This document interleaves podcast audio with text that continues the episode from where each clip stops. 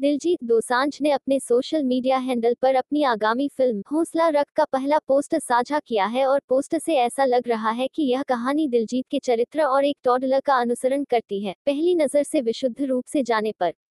ऐसा लगता है कि दिलजीत के वफादार दर्शकों के लिए एक और हँसी मज़ाक का मामला चल रहा है। हौसला रख में सोनम बाजवा, शहनाज गिल और गिप्पी ग्रेवाल के बेटे शिदा ग्रेवाल भी हैं। फ़िल्म 15 अक्टूबर को रिलीज़ होने वाली है और इसे अमरजीत सिंह सरोन द्वारा निर्देशित किया जा रहा है।